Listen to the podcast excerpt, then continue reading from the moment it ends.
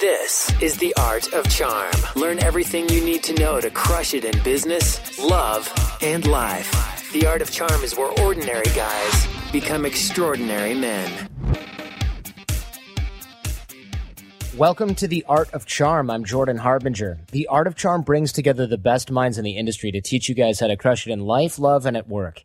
Imagine having a mix of experienced mentors teaching you their expertise, packing decades of research, testing, and tough lessons into a concise curriculum. We've created one of the premier lifestyle programs available anywhere, and it's free. This is the show we wish we had a decade ago. This show is about you, and we're here to help you become the best you can be in every area of your life. If you're new to the show, but you want to know more about what we teach here at the Art of Charm live programs here in Los Angeles, check out the Art of Charm Toolbox at theartofcharmpodcast.com/toolbox. That's where you'll get the fundamentals of dating and attraction, such as body language, eye contact, vocal tonality, business networking and negotiation, relationship management and breakups, a lot of things that are more important than you might think. And we've got our live programs running every single week here in Los Angeles, California. Details at bootcamps.theartofcharm.com. Notice the two dots in there. Or give us a call here in the office, 888-413-7177, or you can even email me, jordan@theartofcharm.com. I do read everything, and I'm looking forward to meeting all of you here at AOC. Today we're talking with Shawn Achor. He's a New York Times bestselling author of both The Happiness Advantage and Before Happiness, a researcher at Harvard, now consults at the NFL, NBA, DoD, and lots of other three-letter places, and has a documentary on PBS and HBO. He's a positive psychology superstar. We're going to talk about why scientifically happiness is a choice and some happiness habits, which comes first, happiness or success, how he has studied happiness and how it can be an advantage, even a competitive advantage in a marketplace, how it helps with relationships, and what hacks we can do to create these changes in ourselves. Last but not least, why happiness is attractive, how to change stress from a threat to a challenge, and of course, there's a lot more here. Very practical, a lot of application you can get from this one with Shawn Achor. So enjoy. So your show came out last night. How did it land? It went amazing. I was in Mexico when it came out. So I was getting all these reports from Twitter and Facebook from people that were loving it, people writing in, they were psychologists, people that were coaches and teachers who were saying, we need to put this positive psychology into practice when we're getting kids to play, soccer and football, but also people writing in that had served in the military, served 20 years in the military and were saying it was about time that some of this happiness research was getting into these places. So it was really exciting, exhilarating. Yeah, that makes sense. I mean, when I think happy, I think military, right? So maybe they do need a little bit of that. I think everybody needs it though. What prompted you? Why did you go on vacation when your show was going to debut? Just timing worked out, or were you just like, I don't need to be dealing with this anymore. It's out of my hands. Let's go sit on a beach. Well, we had an opportunity to do a global event where we had people come to do something called a vacation hour. So it was half vacation, half positive psychology retreat, where they were learning about how to become happier on vacation. So not just drinking, pina coladas and tequila sitting on the beach. It was actually while they were there in Mexico, they were learning about all this research that could help them grow their companies, that could help them become happier, that could help them raise happier kids. So we had to do it because it was such a great opportunity. That's awesome. And if there's, honestly, my contribution to your happiness research, pina coladas and tequila does the trick in moderation. In moderation. Well, it's all inclusive, so that makes it challenging. That's very happy. Moderate. Yeah, exactly. Excellent. So let's talk about who you are and why people should listen to you for that matter. I mean, you're a best-selling author of a book called The Happiness Advantage and Before Happiness. You worked at Harvard, which, of course, always carries a little sway. But most recently, your TV show is just launched on PBS, which is awesome. Well, we have had both PBS and HBO. So I did a lecture series on PBS, which basically the course that was being taught at Harvard and initially by Dr. Tal Ben-Shahar, which became the most popular class at Harvard. We decided we needed to get this research out beyond the Ivy Tower so that people outside of Harvard could have access to this research. So he's doing his research in different parts of the world. I've been focusing a lot on how we can bring this happiness research into companies. I started this in the middle of the banking crisis, but I've also been working with the military and with the NBA and the NFL. And so we had a PBS lecture series that came out. It was a 1-hour lecture where we're trying to get this research that the students at Harvard were hearing about how they could find happiness and success at the same time and provide that to millions. So it was really exciting. And then, of course, the HBO State of Play, which was taking this happiness research into the military, into the NFL, which to me is really exciting. Earlier this year, I was out speaking at the Pentagon. It was a room full of senior warfare specialty officers, people who had led NATO forces in Afghanistan and Iraq, who had seen combat and very difficult things. And I gave a talk, a one-hour talk on happiness research. And they confiscated my phone and put it into a sealed vault. That's how much security there was in case I tried anything during a happiness talk. But afterwards, one of the senior leaders came up to me and said, 10 years ago, we could not have had a talk at the Pentagon on happiness. And what I loved about that is that the conversation's changing. I think happiness has gone from a soft word to something that people realize could not only bend the tracks of human potential to cause us to be more intelligent and creative and do better at sports, but that also was an incredible advantage when people started looking at business outcomes. In fact, my research basically shows that the greatest competitive advantage in the modern economy is a positive, engaged brain, which is why I think that this research is so important. And so much of the work that you've been doing to get people to see that their behavior matters is crucial. Excellent. And thank you for looping The Art of Charm in there. That was very smooth. I'm happy now. Great. So tell me why the NFL, NBA, DoD, and lots of other three-letter acronym places care about happiness. I mean, it's amazing you got on their radar. You even did a TED Talk, and I'm starting to get a feeling that every acronym in the show is going to be three letters here. But you even did a TED Talk and about happiness, super popular. I get why people think about happiness, why people talk about happiness, but I think where we might be crossing into uncharted territory that I love, by the way, is when companies and big multi-million billion-dollar industries are saying we need happiness now, especially the Pentagon. Talk about unhappy places, right? Yeah, it's been fascinating watching this because we were not sure how this happiness research would take off. A lot of people have been talking about happiness for a long time, right? For thousands of years. I think what has changed in the conversation is we're actually able to test it now. We using different metrics, using a test of your neurochemicals, your biochemicals in your body, looking at your biometrics, heart rate variability, and the sweat that even is at the tips of your fingertips. We actually can use all of that to be able to triangulate and find out pretty accurately not only people's levels of optimism and social connection, but a general sense of happiness. And I think that what's crucial is not only the fact that we can test this, but I think that we have to redefine what happiness is, the pursuit of happiness. And this is why it's been so important to these companies. The way that I define happiness in this research is not mere pleasure, because pleasure you can get, of course, opening up the right soda can or eating a dessert, but it's short-lived. What we're really looking for is long-term and quantifiable positive changes to people's life. The way that we define happiness in this research is the joy that you feel growing towards your potential. And I love that definition. For me, it changed the way that I pursued happiness, because joy is something you can experience even in the ups and downs of life, even in the ups and downs of a market cycle, even when things are not pleasurable, like if you're going for a long run or you're working really hard on a project. And the other part of it that I love is that oftentimes we want happiness in the present and then we're kind of done, and then happiness slips through our fingers. The reason that happens is that joy has to be linked to growth. That growth towards our potential as athletes, as musicians, as as parents, as teachers, as altruists, whatever it is that your potential is, even your potential in your relationships, both romantic and your family relationships and just with your friends, as you pursue that, that's where we're able to not only get people to experience joy, but actually sustain it. And why the companies get so excited is that as we've been doing this research, I've now worked with over a third of the Fortune 100 companies, and I've worked in 51 different countries and started this in the middle of the banking crisis. So I was working with large banks, with UBS, American Express, Credit Suisse, as they were going through this period where they couldn't pay people like they were wanting to, that they couldn't give bonuses, the market is collapsing, they weren't sure what they were going to do.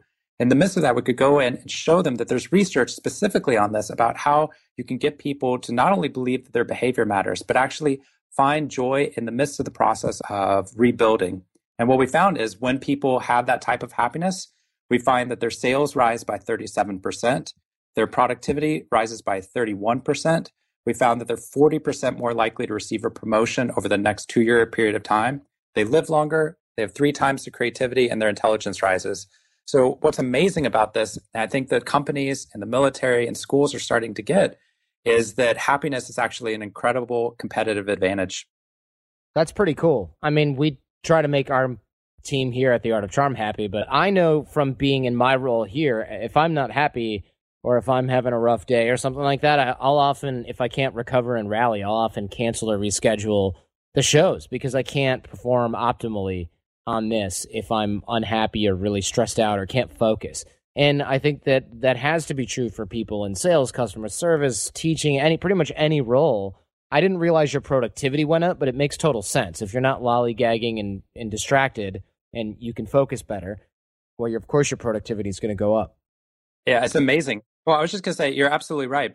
It's so important because not only do people not perform at their highest levels, but they might go do something else and you might lose that great talent.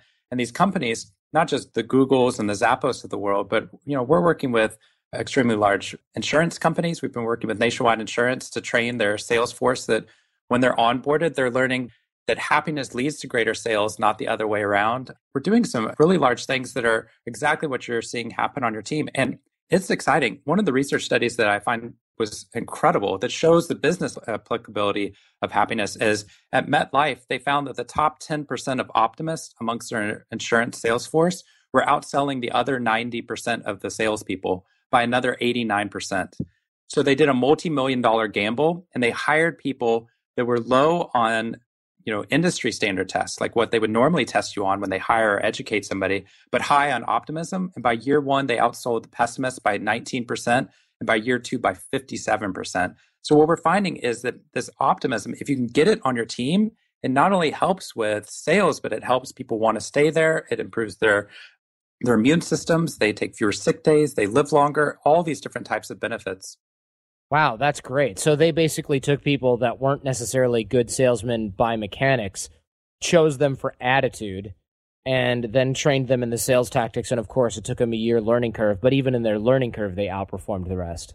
Even in the learning curve. And that's why it's so exciting. That's why I think that there's so much connection between what you're doing at Art of Charm and positive psychology, because part of what we're teaching people is your behavior matters. And when people see that there are very clear practical steps that they could take in their life to improve their happiness or improve their ability to connect to other people, what we find is when we do the research, we actually find that it has not just a small impact upon people's lives, but when people start to make these and apply these positive changes in their life, we can take people that were originally not good salespeople and we can get them to outperform the other salespeople by another 57% within a 2-year period of time. We can raise their productivity. We can get Navy SEAL low performers to act like Navy SEAL high performers on these squad teams. The effects really go into every domain of our life. That is pretty incredible. I mean, just the military stuff is fascinating. So obviously, the fact that you've been able to do this and do this well, this must be, what's the science here? I mean, is happiness a choice? Can you say scientifically happiness is a choice or trainable, learnable? That's why I'm so excited for people to listen to this podcast, because what we teach in schools is that you are just your genes and just your environment. When I talk to people, they're like, I can't be happy because, I was just born a pessimist, or I can't be happy because this is my external world, or my neurochemicals prevent me from feeling happy. And it's not just happiness. We're told that about intelligence, about creativity, about our ability to connect with other people, about charisma. And it turns out, as we've been doing this research, I believe we're living through twin revolutions, a technological revolution that everyone knows about, but that technological one has allowed us to peer behind the curtain as we're looking at what the human brain is doing as you're experiencing the world. And what we realized was that there is a third path, that as we research people, most people end up just like their genes in their environment. That's the average person. But if you look at those same graphs, we find that people can deviate dramatically from their genes and their environment. They can actually trump both. Let me put that another way. What we found is we can get people to do very short habits, like a 2-minute positive habit for 21 days. And within that period of 21 days, not only can we trump their genes, but we can do this with 84-year-old men and trump 8 decades of experience, getting people who were previously not positive people to actually be low-level optimists. And we've been finding this in almost every domain of our lives. So part of what we're doing is we're actually showing that scientifically, happiness can be a choice. And once you make that choice, it proves to be a great advantage in terms of our relationships, because positive people are perceived as being more attractive by the opposite sex. They're perceived as being more trustworthy in social situations and within sales. We find that they're more likely to receive promotions. We find that they're actually more likely to live longer. It turns out that as people make that choice, the effect spreads not only to them, but to the people around them, causing them to be happier as well. Wow. So it's contagious. That's pretty cool too. Did not know that. I mean, you hear about that. Let me tell you one really cool thing. They're called mirror neurons. We just discovered them in the human brain a little while ago. But basically, if you see somebody yawn and then other people in the room start yawning, there's a biological reason for that. There are certain parts of your brain that activate when you see people around you yawn or smile. And as a result of that, they light up, they show activation in your brain telling you that you're the one that's yawning, you're the one that's smiling. And you can pick up the fatigue of somebody sitting across the room, but you can actually pick up the smile of somebody that's talking to you.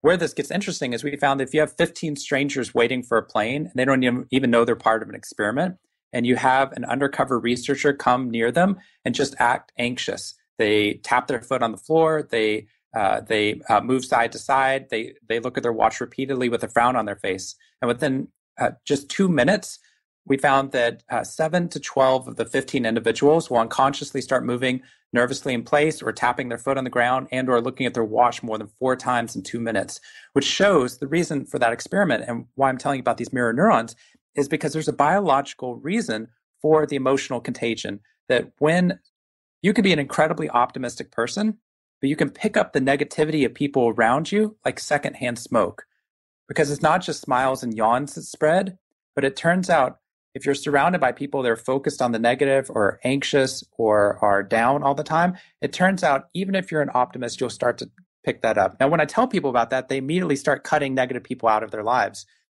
But I think that this research is so much more powerful for you and for the people listening, because what this research shows is that when we choose to become more positive, when we create a positive habit in our lives and buffer ourselves against the negative, we can actually wirelessly change the brains of people around us, causing them to become more positive and actually trumping that negative effect. So the real question is can we get ourselves to become positive enough so that we can actually overcome the negative influences that are around us?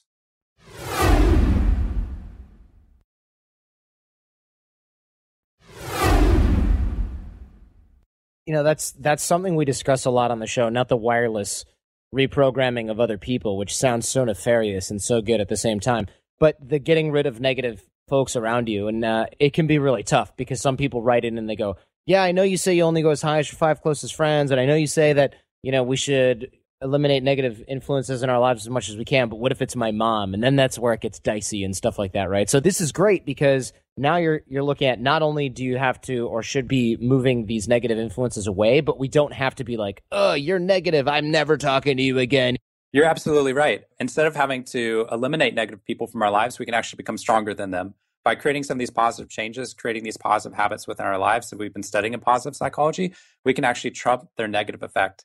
The key, I think, though, is once people hear about positive research, they go guns blazing at the most negative person that they know, trying to change that person. Mm-hmm, yeah. And I think a much better strategy based upon this research is to go for the low-hanging fruit. Go for those people in our lives that are neutral or could be tipped in one direction or the other. And once we've actually moved them to become more positive, we've increased the number of people being positive around that negative person. And social influence and social psychology, which you probably know, is 3 things. It's the strength of the message, it's how immediate the message is, and the number of sources. If you can increase the number of positive sources around that negative person, you've actually dramatically increased your social influence over them, allowing them to start to make some of these positive changes. That's awesome. So we might say like outframing their negativity, right? You just come in, especially if they're not firmly entrenched. Like you don't want to go with somebody who's been negative their whole life, you know, firm, that's our whole identity, but maybe just people who are maybe normally kind of, like you said, neutral, maybe they're having a little bit of a bad day or a bad year. You can come in and really turn things around. And of course, that would seem to have a multiplier effect within a social circle or an office space, for example, right? Because if you come in and your coworkers around you are like, oh, you know, this attitude shift is happening sort of near you as the locus, and then around them, even the most diehard negatives in the office, if everybody else is positive and having fun, either they're going to reject it outright and maybe quit, and then you don't have to deal with them. Or they're going to go, all right, subconsciously, I give up. I'm going to play the game. I'm the only Grinch and grump in the whole place. It's not fun anymore. Yeah, that's exactly how it works, right? Because what you're doing by making these positive changes is you're changing the social script, right? So we know on certain subways, like sometimes in New York and in Boston, where I spent 12 years, if you go on the subway there, you learn the social script. I'm not supposed to necessarily look at other people, right? I'm certainly not smile at them or talk. But one of the studies we did at a group of hospitals down in Louisiana post Hurricane Katrina is we just trained the hospital employees to do what they do at the Ritz-Carlton, which is we train them as they walk down the hallway. If they walk within 10 feet of somebody, they make eye contact and smile. And within 5 feet, they'd say hello. It's called the 10-5 Way. Very simple to train. It takes 1 second to do. But what they found is it was worth tens of millions of dollars to the hospital, because it significantly increased the number of unique patient visits. The patients were more likely to refer the care based upon the quality of care that they received. And the doctors were actually significantly happier while they were there. So what we found is even these small little changes, there's a study that was done at Yale. They found if you have 3 strangers come into a room that all with different emotions, the other 2 people will leave with an increased likelihood of experiencing the emotions of the most verbally or non-verbally expressive person. That is kind of a convoluted way of saying that. Yeah, can you clarify that? Yeah, it's not positive or negative people that win. It's who's most verbally and non-verbally expressive of it. So one of the things that I do at these organizations during my talks is I'll have a survey beforehand, and we found that 31% of individuals are optimistic but are not very expressive of it at work. And I think that there's either 2 reasons for that. Either they feel like that their optimism is not going to be seen in the right light, or they think that other people around them are more pessimistic, or maybe they feel introverted in those cases, right? But that means that a third of the people that optimist is talking to, there's a third of a chance that 30% chance that the person they're talking to that doesn't seem very positive is actually an optimist, but is not being expressive of it right now. The more people, and this is to the point, the more people that choose to be verbally and non-verbally expressive of their optimism at work, it changes the social script, unlocking those 31% to actually feel like they can be more optimistic and that they don't have to keep going along with the grumbling or the complaining. That's great, because it gives them social permission to change their attitude, kind of like what we said before. That's it. Excellent. Wow. So I want to jump back to something you'd mentioned earlier as well, where you'd sort of hinted at this, that happiness begets success, not the other way around. You'd mentioned it, I think, in a sales context, and I totally understand that, but I want to clarify that. So which comes first, happiness or success? Because I know from my Wall Street days, everybody talked about success coming first, but I also know that that was the most back-asswards place that I've ever been in my life, and I never want to go back. Yeah, we've done a lot of work with Wall Street. That's actually where I started doing all of this research, because a lot of this research in psychology is usually done with college freshmen, where you're grading them and they're in a psychology class. But to test these things out in the messiness of life, even in the stresses of Wall Street, we started finding some pretty unique things about how people were trying to strive for happiness and success. So I spent 12 years at Harvard. And during that period of time, for 8 of those years, I was counseling the students as they went through their time there, trying to help them to be as successful as possible while they were there. And one of the things I noticed is they kept thinking, if I get into Harvard, once I have that success, then I'll be happier. And then after I left Harvard, I've been working with celebrities and professional athletes and musicians, and they thought, well, as soon as I get to this place, or as soon as I get, $10 million or $100 million net worth, then I'll feel happier. And as we were researching it, we found exactly the opposite. This is actually the heart of all of my work in positive psychology. We found that most people think, if I work harder, I'll be more successful. And as soon as I achieve these goals in my life or over the next year, then I'll feel happier. And think how often we do that. As soon as this project's over, then I'll feel happier. Or like, as soon as I get that car, I'll feel happier. As soon as I get into the right school or get this job or get the promotion, then I'll feel happier. But the problem is, every time somebody has a success, the brain changes what success looks like almost immediately. Exactly. So you win the state championship in high school. Well, now you have to win it in college, right? And then you got to go pro. And I've talked to NFL players who have won the Super Bowl, and the next day they're defending it, right? So it wasn't like it created happiness for the rest of their life. And the average NFL career is only 3 years. So this was in the HBO State of Play program, which is if you're hoping that happiness would happen to you at a certain successful level, it doesn't work. We were talking about this earlier, but earlier this year, I got the opportunity to go out to Oprah's house and do a 2-hour interview with her on happiness and positive psychology research. And she told me that at the height of her career, she was the most depressed, which is incredible because she has all this money and opportunity and she was producing movies, but she didn't necessarily feel it. And the reason for that is that every time your brain has success, your brain changes the goalpost of what success looks like. So if happiness for you is on the opposite side of some success in the future, monetary or work-wise, you'll never reach that. And that's exactly, Jordan, what you were seeing on Wall Street. But flip it around. What we found is if we can find ways of deepening your social connection, raising your optimism, and getting your brain to positive, by creating a happier brain, it turns out every single success rate rises dramatically.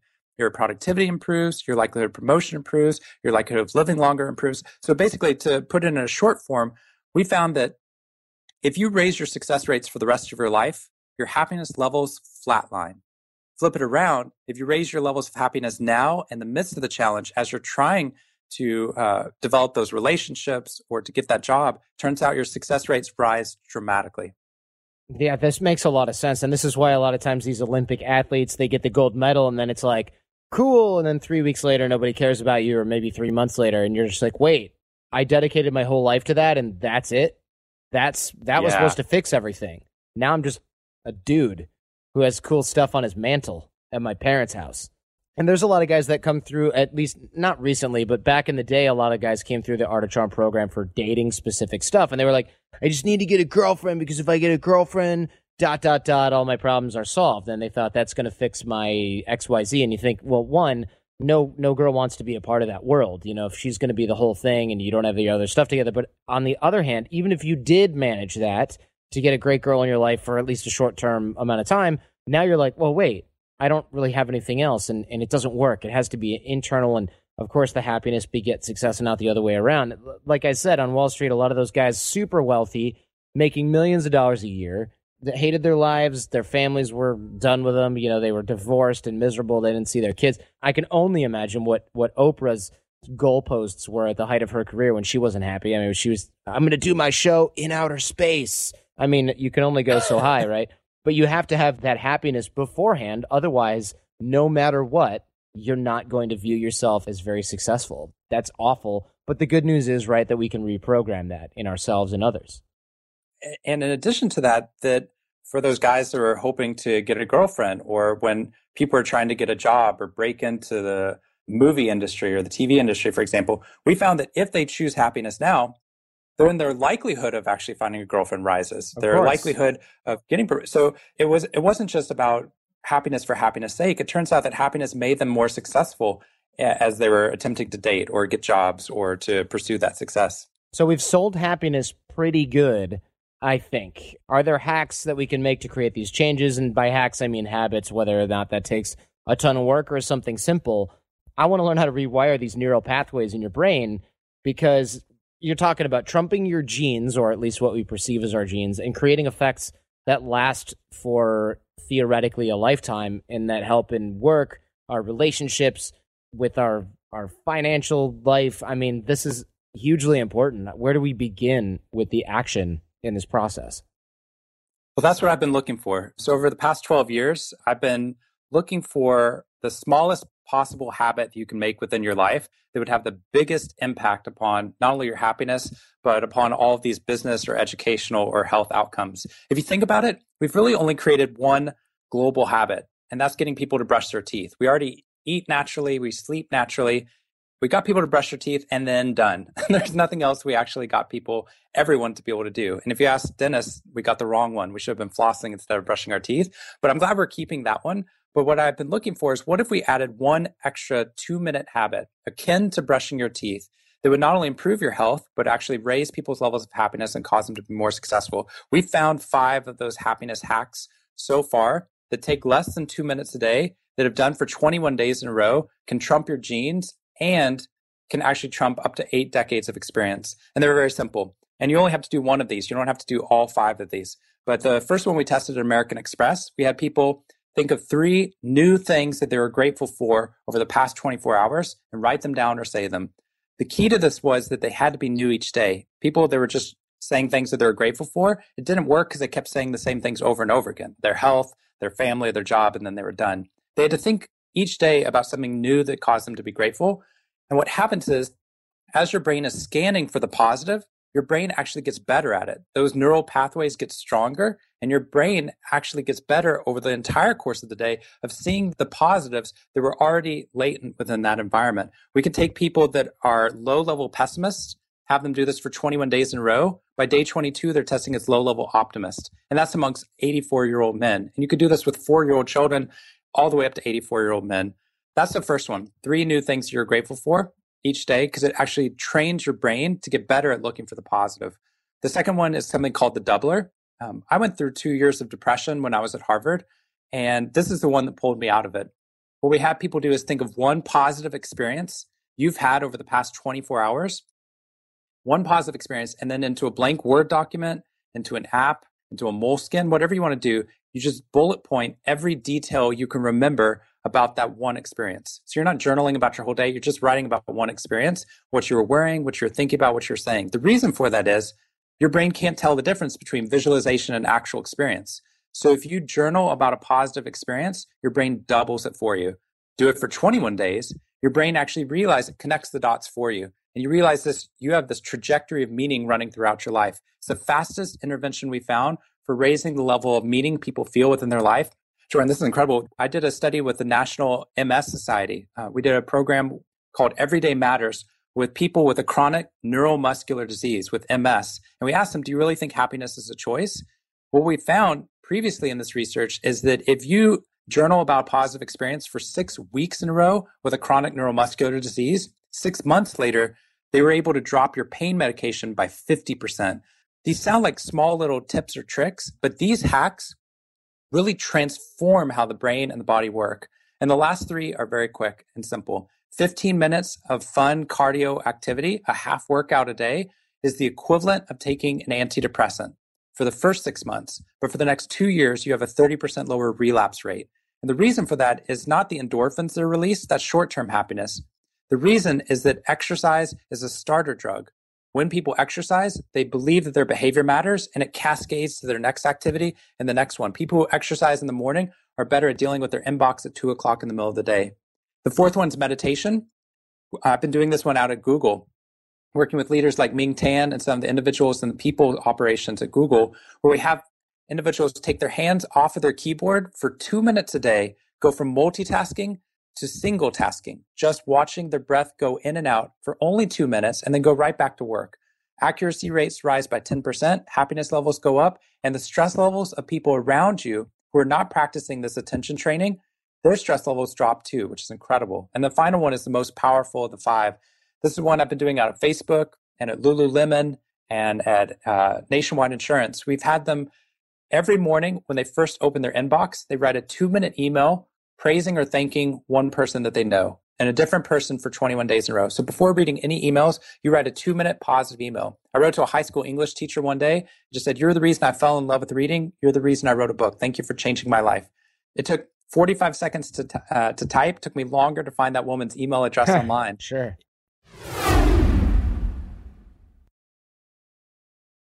And now back to the show.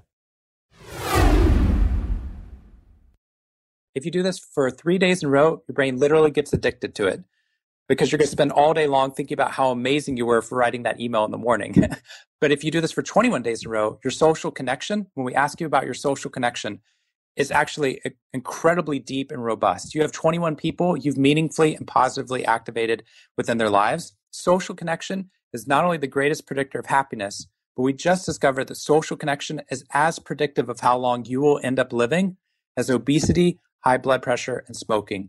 We fight so hard against the negative, and we forget to tell people how powerful a 2-minute happiness hack could actually be.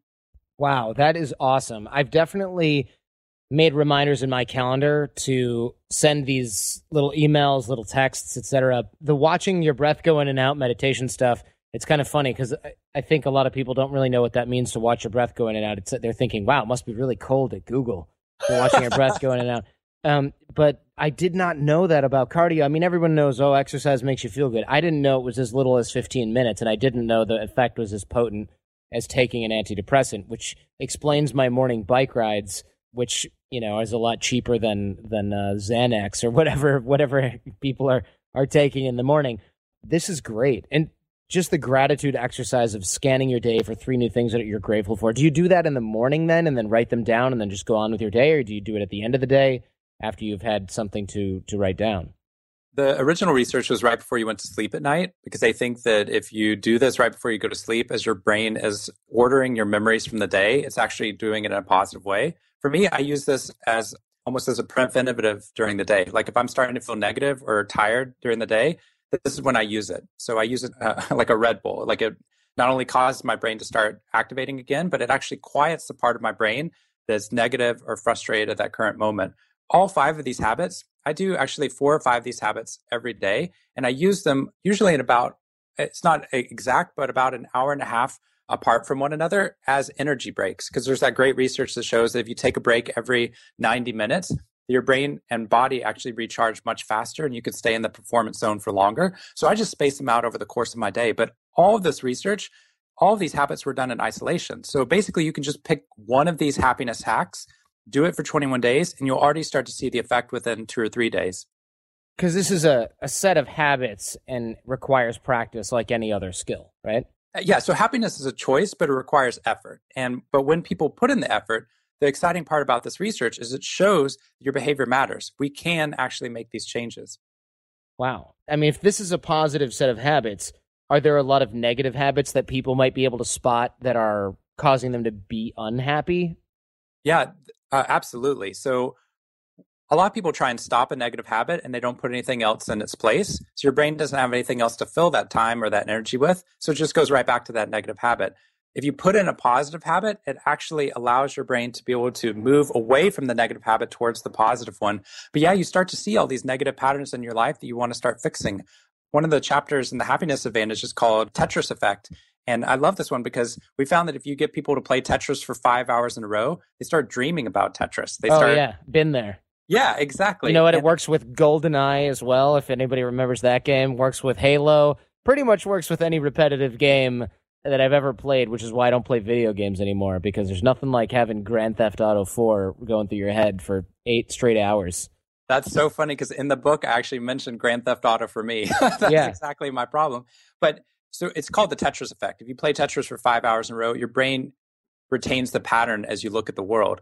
Similarly, I was working with tax auditors at KPMG, and we found that they spend 8 to 14 hours a day reading through tax forms, looking for mistakes and errors, and their brains get stuck.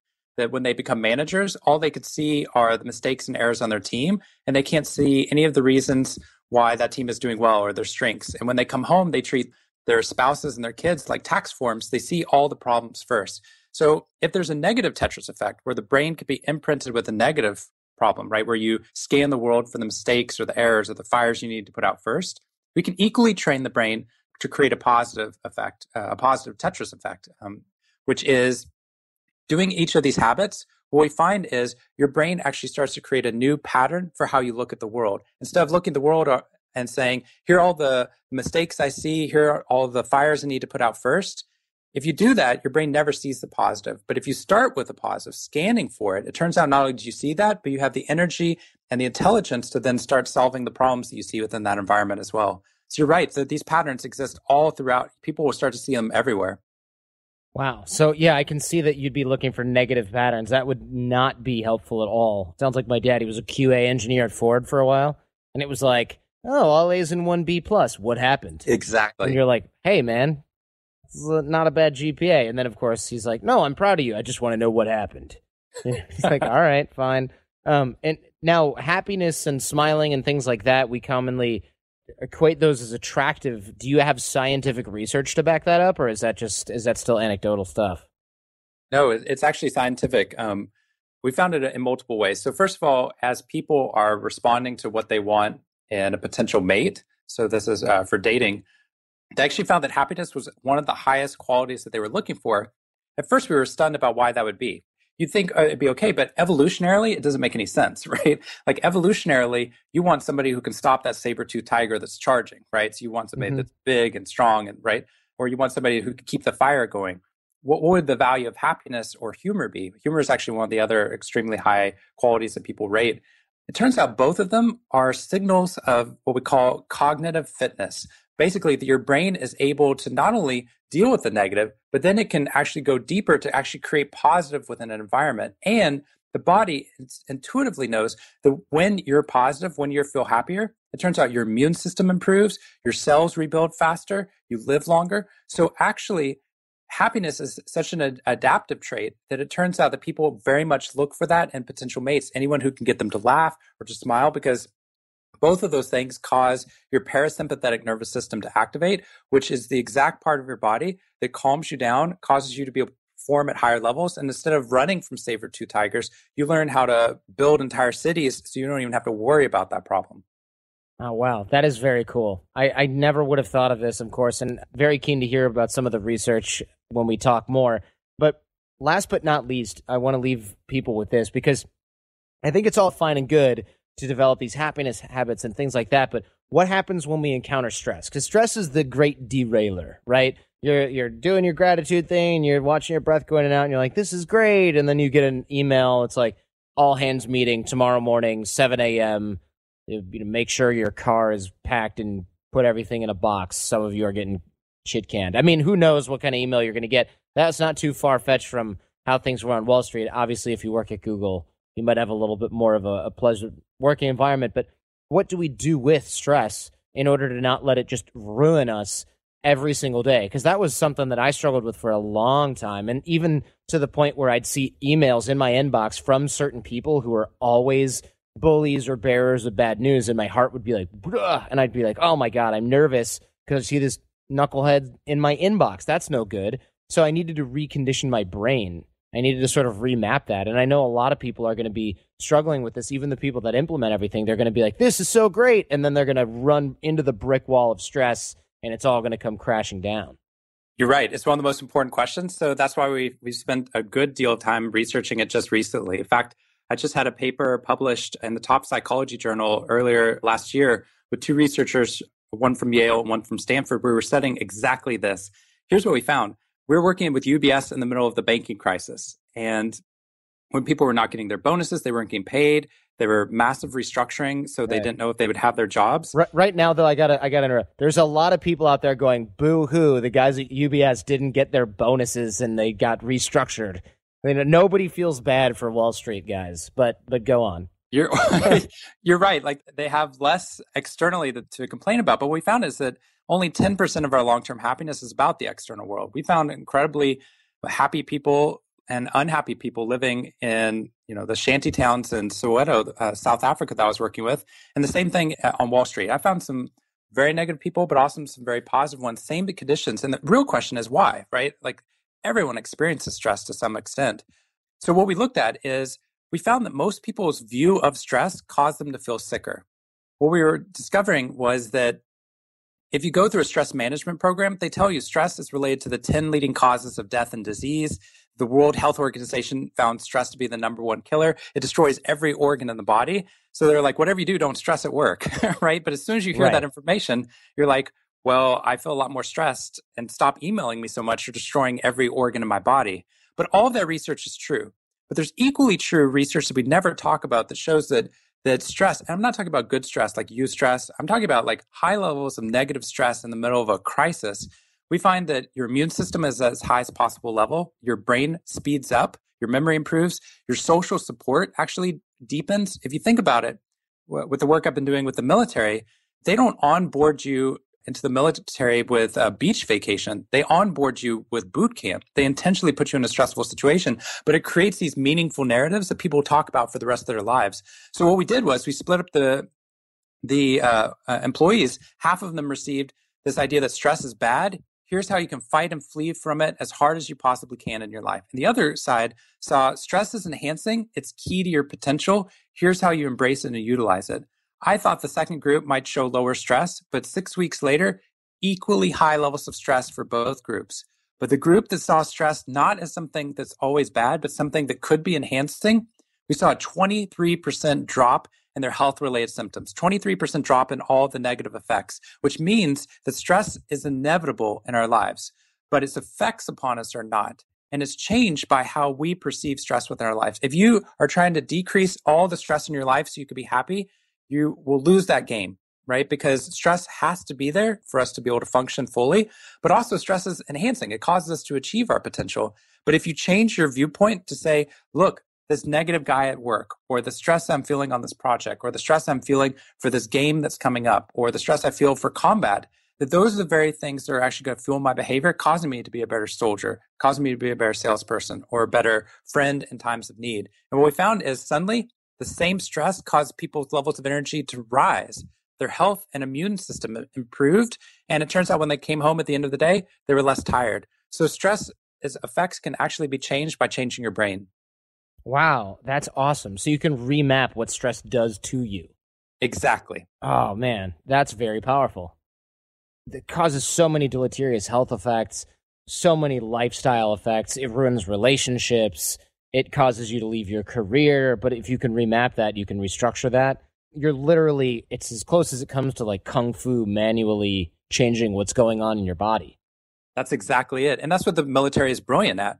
That's their very first thing, is put you through as much stress as possible. But that stress causes people to not only feel more confident when they finish boot camp, but they actually have created these deep, deep relationships and friendships, which we could be using within our schools and our businesses if we change the way that we were looking at stress. Most people see stress as something that's an unfortunate event in modern life, but stress is actually something that causes our bodies to push themselves to their limit in a very positive way. Absolutely awesome. Thank you so much, Shawn.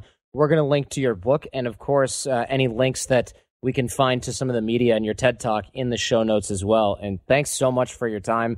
Welcome back from Mexico and congrats on all this success. Thank you so much for having me on. Really good app. I love Shawn's research. It is amazing, and really interested to hear that happiness comes before success. I always kind of felt like that may be true, but you never really know. And this guy has actually gone out and tested that. It makes perfect sense now that you think about it, right? Happy people produce better results and are more productive, although sometimes it can be a bit counterintuitive and surprising. And now it's finally happening where institutions are investing in the happiness of the people that work there because it affects the bottom line positively, which is great news for everybody who works anywhere for anything. I love that it can help with relationships. That part goes without saying. And if you've listened to The Art of Charm for any length of time, you know that's the case. And of course, the hacks to make these changes and that happiness is attractive, of course, in handling the challenges that come and might be hurdles on our path to happiness. Thanks so much to Shawn. Book Happiness Advantage is, of course, available on the website and at his website, happinessadvantage.com, also linked up in the show notes. And I want to hear what you guys think of the show. I mean, the show feedback is crucial. It's a fanarchy. It's run by you guys, the fans, and we rely on you guys to help keep our finger on the pulse. So if you know someone who's a good fit for the show, let us know, jordan@theartofcharm.com. And if you enjoyed this one, don't forget to thank Shawn on Twitter. We'll have that linked in the show notes as well. Bootcamp live program details, bootcamps.theartofcharm.com. Remember, there's 2 dots in there. If you're not subscribed to the show, but yet you're listening right now, you need to subscribe in iTunes or Stitcher or wherever you listen. Of course, we have our iPhone and Android apps available at theartofcharm.com/iPhone or /Android. Those are free. Stream it right to the phone. No excuses. Special thanks to the Jasons for their help in production of the Art of Charm podcast. Now go ahead and tell your friends, because the greatest compliment you can give us is a referral to someone else, either in person or shared on the web. Have a great week. Go out there and get social. Be happy and leave everything and everyone better than you found them. Thanks for listening to The Art of Charm. Get more confidence, relationship skills, life hacks, and everything for the extraordinary man at theartofcharmpodcast.com.